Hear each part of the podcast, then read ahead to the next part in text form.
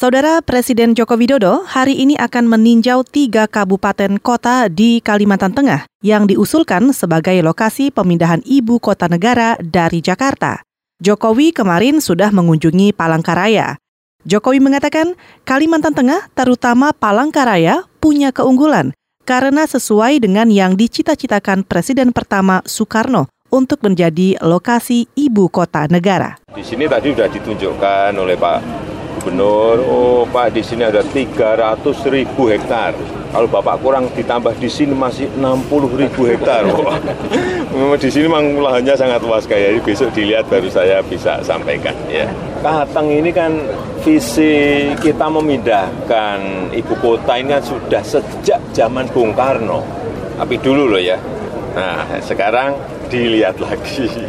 Jokowi menambahkan ia akan meninjau kondisi geografis di Kalimantan Tengah dari darat dan udara. Sejumlah hal akan dipantau, termasuk kondisi sosiologi masyarakat, masalah lingkungan yang berupa gambut, potensi kebencanaan, dan ketersedi ketersediaan air bersih. Jokowi berjanji akan mengebut proses kajian pemindahan ibu kota negara dari Jakarta.